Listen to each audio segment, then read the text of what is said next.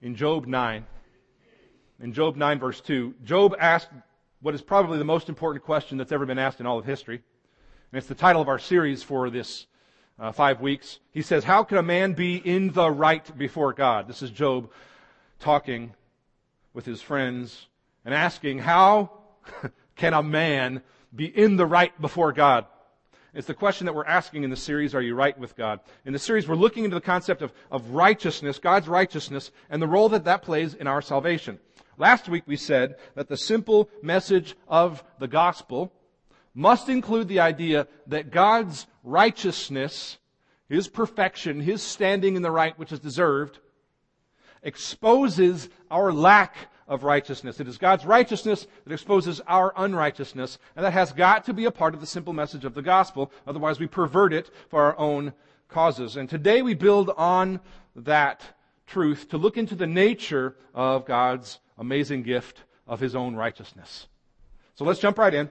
Uh, turn with me to 321 through 6 if you haven't yet. We're going to read the whole passage together and uh, jump back in to see how Paul develops his argument here. We're going to dissect this important passage along the way uh, and give you a lot of good doctrinal fodder today, a lot of good doctrinal stuff. This is a crucial passage in Romans called by many Bible commentators one of the most important in the entire New Testament, if not all of the Bible.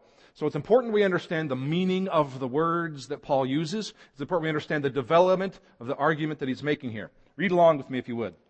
Romans 3, 21 through 6 says this, But now, the righteousness of God has been manifested apart from the law, although the law and the prophets bear witness to it. The righteousness of God through faith in Jesus Christ for all who believe. It says, For there is no distinction, for all have sinned and fall short of the glory of God and are justified by his grace as a gift through the redemption that is in Christ Jesus whom God put forward as a propitiation by his blood to be received by faith. This was to show God's righteousness because in his divine forbearance he had passed over former sins. 26 says this, It was to show his righteousness at the present time so that he might be just and the justifier of the one who has faith in Jesus. Jump back to verse 21 where we begin to see Paul make his first point about the righteousness of God. And we've got lots of blanks in your study notes today. The first point is that righteousness is apart from legalism. It's apart from legalism.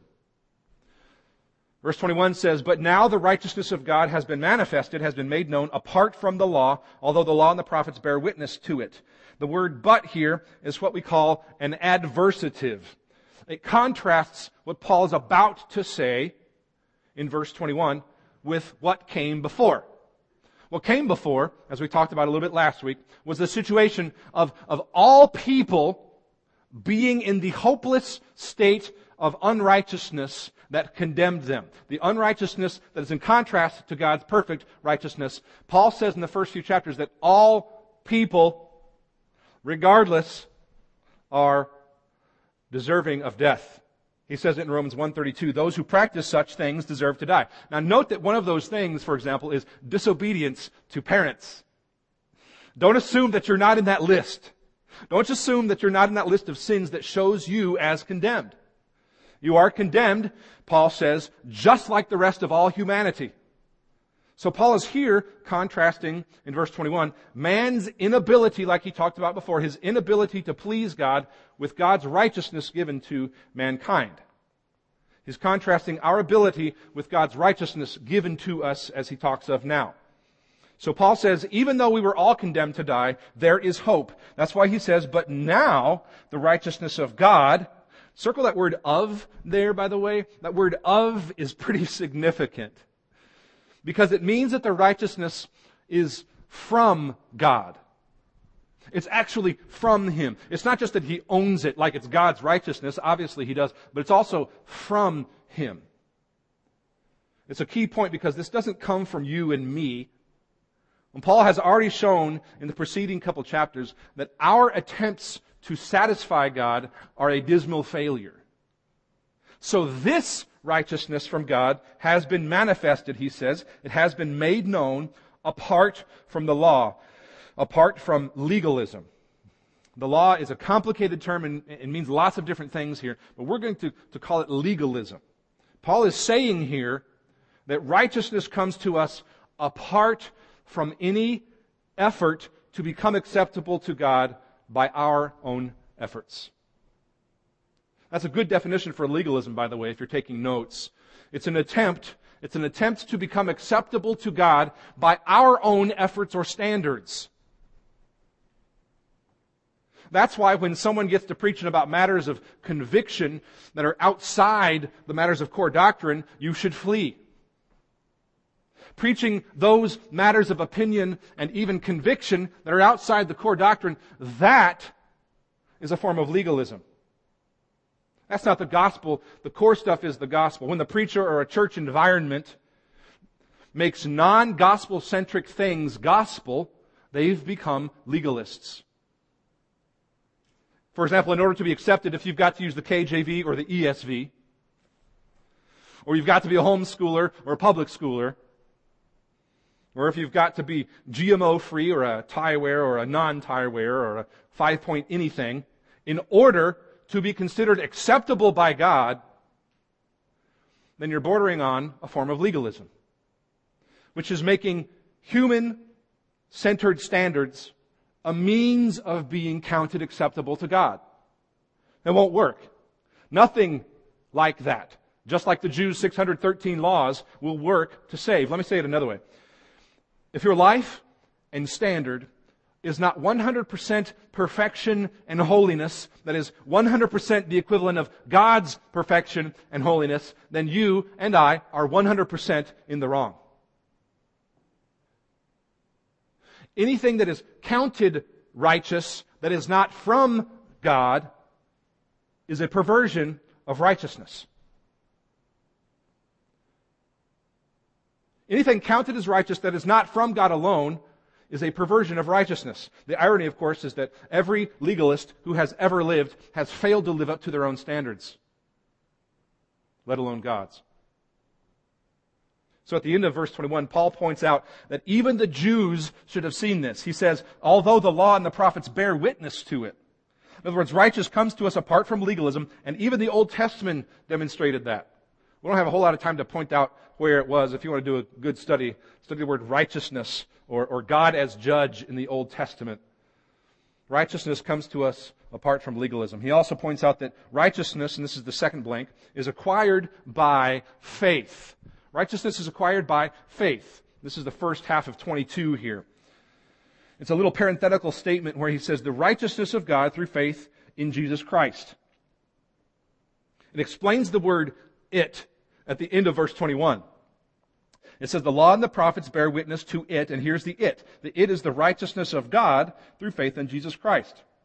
So it's a righteousness from God through faith in the Messiah. And as far as man's role is concerned, it's about placing faith or trust in Christ and not oneself. Or anybody else. Later in Romans, in Romans 4 5, Paul says, To the one who does not work, but believes in him who justifies the ungodly, his faith is counted as righteousness. Friends, faith is about trusting that God's works work. Faith is about trusting that God's works alone work and realizing that our works don't work.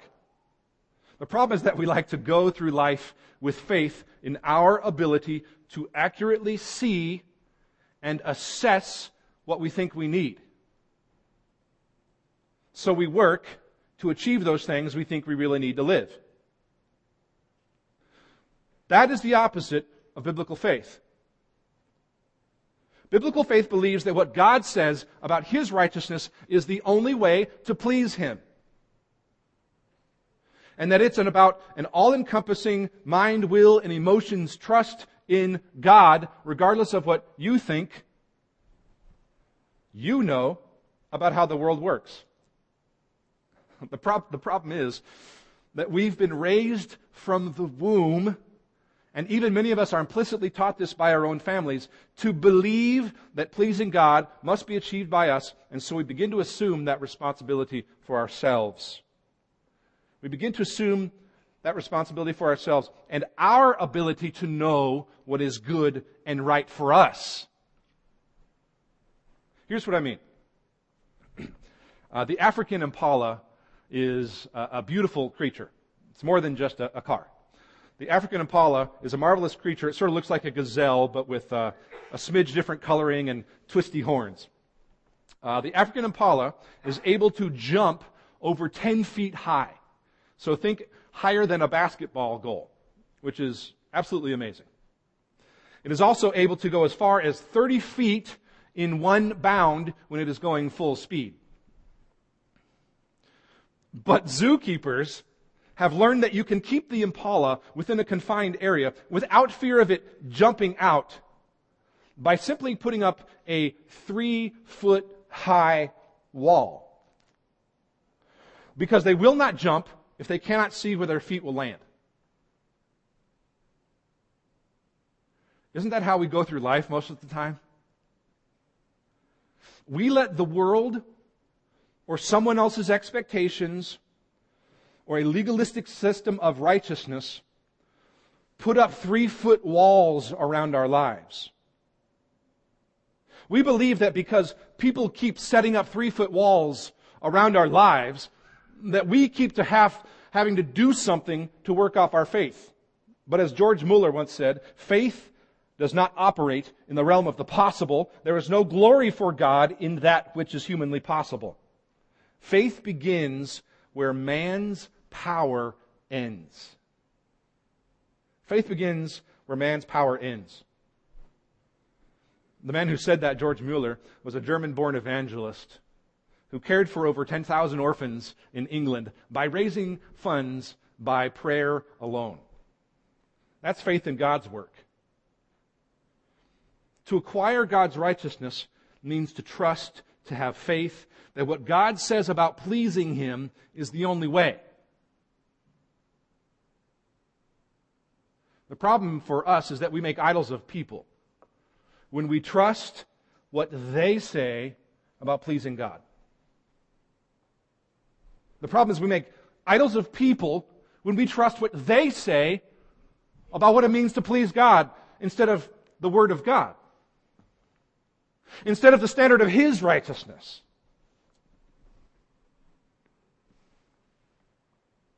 Don't trust in people. Don't even trust in what people tell you about what pleasing God looks like. They'll manipulate it for themselves every time. That's part of what Paul just got done saying in the preceding chapters. That's why Scripture says, test me on this, trust no man. Faith in humanity is not the gospel. According to Scripture, in fact, faith in humanity is foolish ignorance.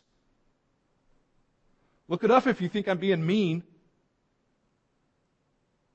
I'm just being real about what God says in His Word. The gospel only comes by trusting that God's way alone works. The true gospel isn't whether you worship on Saturday or speak in tongues or wear the right clothes or say the right words. The true gospel shuns all methods other than God's method. In fact, the true gospel detests all other methods of attaining righteousness for what they are, which is lies from the evil one. Thirdly, righteousness is not just apart from legalism and acquired by faith, but it's provided for all. 22b and 23 says, It's for all who believe, for there is no distinction, for all have sinned and fall short of the glory of God. We're not going to spend much time here except to say that no one is the exception to this rule. If you're a note taker, write this down because this is all we're going to say here. Righteousness is made available to all who call on the Lord for deliverance. Righteousness is made available to all who call on the Lord for deliverance from sin because there is no one who hasn't sinned. It's sort of a backward way of making the argument, but Paul says it that way. Righteousness also, and this is the next blank, is given freely through grace. Righteousness is given th- freely through grace. 24a, the first little part of 24 says this and are justified by his grace as a gift. There's no distinction. All have sinned and fall short of the glory of God. And those who have sinned and fall short are justified by his grace as a gift. Paul is making clear here that no one, no one earns this gift. It is only given freely through grace. Now I want to spend a little time here on this word justified uh, because it's an important Bible term uh, that you need to understand clearly. Justification is a word that shows up 39 times in the New Testament, 27 times in Paul's writings, and 15 times here in Romans.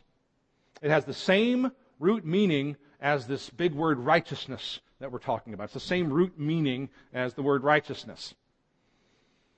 And for the note takers, this is the part we need to be clear about. It is a forensic and forensic, F-O-R-E-N-S-I-C, or a, a legal term that means to acquit. To acquit. A-C-Q-U-I-T. In other words, justification speaks of when God declares us not guilty. So justification is being declared righteous. Justification is being declared righteous this is a huge, important thing for us to get clearly in the New Testament. Now, it's not the same as being made righteous. That's sanctification. But it is being declared righteous and treated as if you were righteous. Justification is a little bit like this. Uh, many, many years ago, there was a man in England who put his Rolls Royce on a boat and went across the continent to go on a holiday. I know, rough life. While he was driving around Europe, something happened to the motor of his Rolls Royce, so he cabled the company back in England and he said, I'm having trouble with my car. What do I do? well, if you know anything about one of the perks of owning a Rolls Royce, which I don't, uh, they promptly flew a mechanic and the mechanic found the car and repaired it on the spot.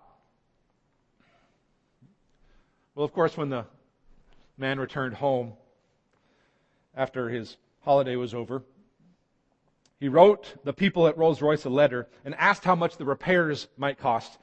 And he received a letter back from the office that said this Dear Sir, there is no record anywhere in our files that anything ever went wrong with a Rolls Royce. That is justification.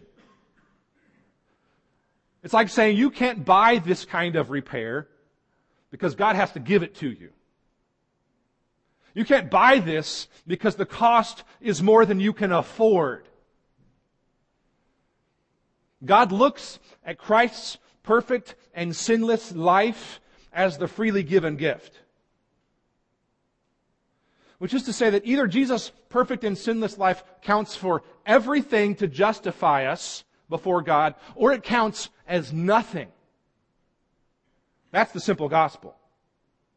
Either it counts as everything to justify us, or it counts as nothing. Albert Barnes is a, a well known uh, Bible communicator, long since dead. He says this about justification. It's a great little quote. He says, What is justification? It is the declared purpose of God to regard and treat those sinners who believe in Jesus Christ as if they had not sinned on the ground of the merits of the Savior. He says it is not mere pardon. Pardon is a free forgiveness of past offenses. Justification has reference to those sins as forgiven and blotted out. Justification has respect to the law and to God's future dealings with the sinner.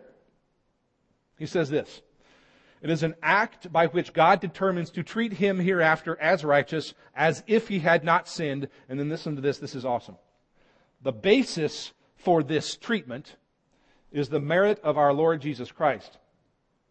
Merit that we can plead as if it were our own merit that we can plead as if it were our own. He has taken our place and died in our stead. He has met the descending stroke of justice, which would have fallen on our own heads if he had not interposed. Friends, that's precious truth. Righteousness also is accomplished by redemption. Second little phrase in 24 tells us that. It says, It's through the redemption, it's through the redemption that is in Christ Jesus. He says our justification comes through that redemption. So quickly, if you're a note taker, uh, this word about redemption refers to delivering from captivity by means of paying a price. Delivering from captivity by means of paying a price. It was commonly used of paying the ransom for a prisoner or the price to free a slave. So, so this, this justification, as we've already noted, uh, wasn't just a pretend or a fake declaration of one's freedom. We think of it like that because we think, oh, if I were to declare somebody righteous, it would be just words because I can't. But when God declares somebody righteous, it actually counts. It means something. He's paid the redemptive price. So this justification isn't a pretend or a fake one. It actually costs something. And the cost comes in the next phrase here, verse 25a, that first little part of 25. He says, Whom God put forward, he had just said, it's through the redemption that is in Christ Jesus, whom God put forward as a propitiation by his blood to be received by faith. So Jesus is the one whom God put forward as a propitiation. This word, propitiation, uh, which is almost single-handedly why I use the ESV and not some other translations. This word is a key word. It's a key doctrinal word that carries the idea of appeasing or satisfying someone's anger. Appeasing or satisfying someone's wrath. When someone is angry at you, what do you do to satisfy them? You propitiate for their anger by doing something. It was a word that used to be called, of, uh, used to be used by, by talking about propitiating the gods, the pantheon of gods in mythology. And, uh, and, and Paul takes that term from the culture and says, this is like that. It's an active word where something has to be done, and most of the time it was by offering uh, a gift. Here, the gift is a blood gift. The life of Christ given as a gift is the sacrifice. The sacrifice of His perfect and sinless life given for ours. So this is how that transaction happens. This is cool stuff. So in Christ's death for us, His atoning sacrifice for us, we have His merits of a perfect and sinless life counted for us as the gift that appeases God's wrath against sin. Just read the Old Testament. God is angry at sin. God is angry at sin. Next, and finally, the cross is what reveals God's righteousness. It's the cross that reveals God's righteousness. We've been asking the question today about what it is that reveals God's amazing gift of his own righteousness. And it's the cross. It's the cross that ultimately shows it. Look at this next passage. Now that we've some, laid some groundwork, look at this cool next passage, 25b through 26. It brings together this concept of God's gift of his own righteousness. It says this This was to show God's righteousness, because in his divine forbearance he had passed over former sins. It was to show his righteousness at the present time, so that, so that he might be just and the justifier of the one who has faith in Jesus. Look at the beginning here, 25b. It says Paul saying this. This was to show God's righteousness. This refers to the cross. He's referring back to the previous verse where we were shown that God's righteousness was paid for by Christ's atoning sacrifice by his blood. So when he says this, that's what he means. This, Christ's death on the cross, was to show God's righteousness. Christ's death on the cross happened, it, it happened to display God's righteousness. Why? It says this, because in his divine forbearance, it's a fancy word that means patience, in his patience. If you're taking notes, it's a bit of an old-timey word, forbearance is. Uh, it means to withhold the punishment that is actually deserved.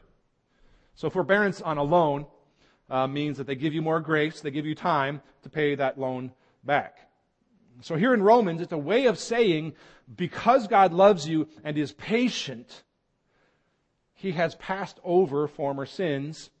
Why? Verse 26, to show his righteousness at the present time. That's why he says at the very beginning, but now. And he picks that up and says, at the present time. And then there's this super cool phrase. He did it so that he might be just. He might keep his status as righteous and just and the justifier of the one who has faith in Jesus. This is the heart of the Christian faith. At the cross, both the justice and the love of God meet. Both the justice and the love of God meet. He satisfies his own just wrath against sin by taking on that wrath. At the cross, God satisfies his own just wrath against sin by bearing the weight of it for you. That is God's amazing gift of his own righteousness.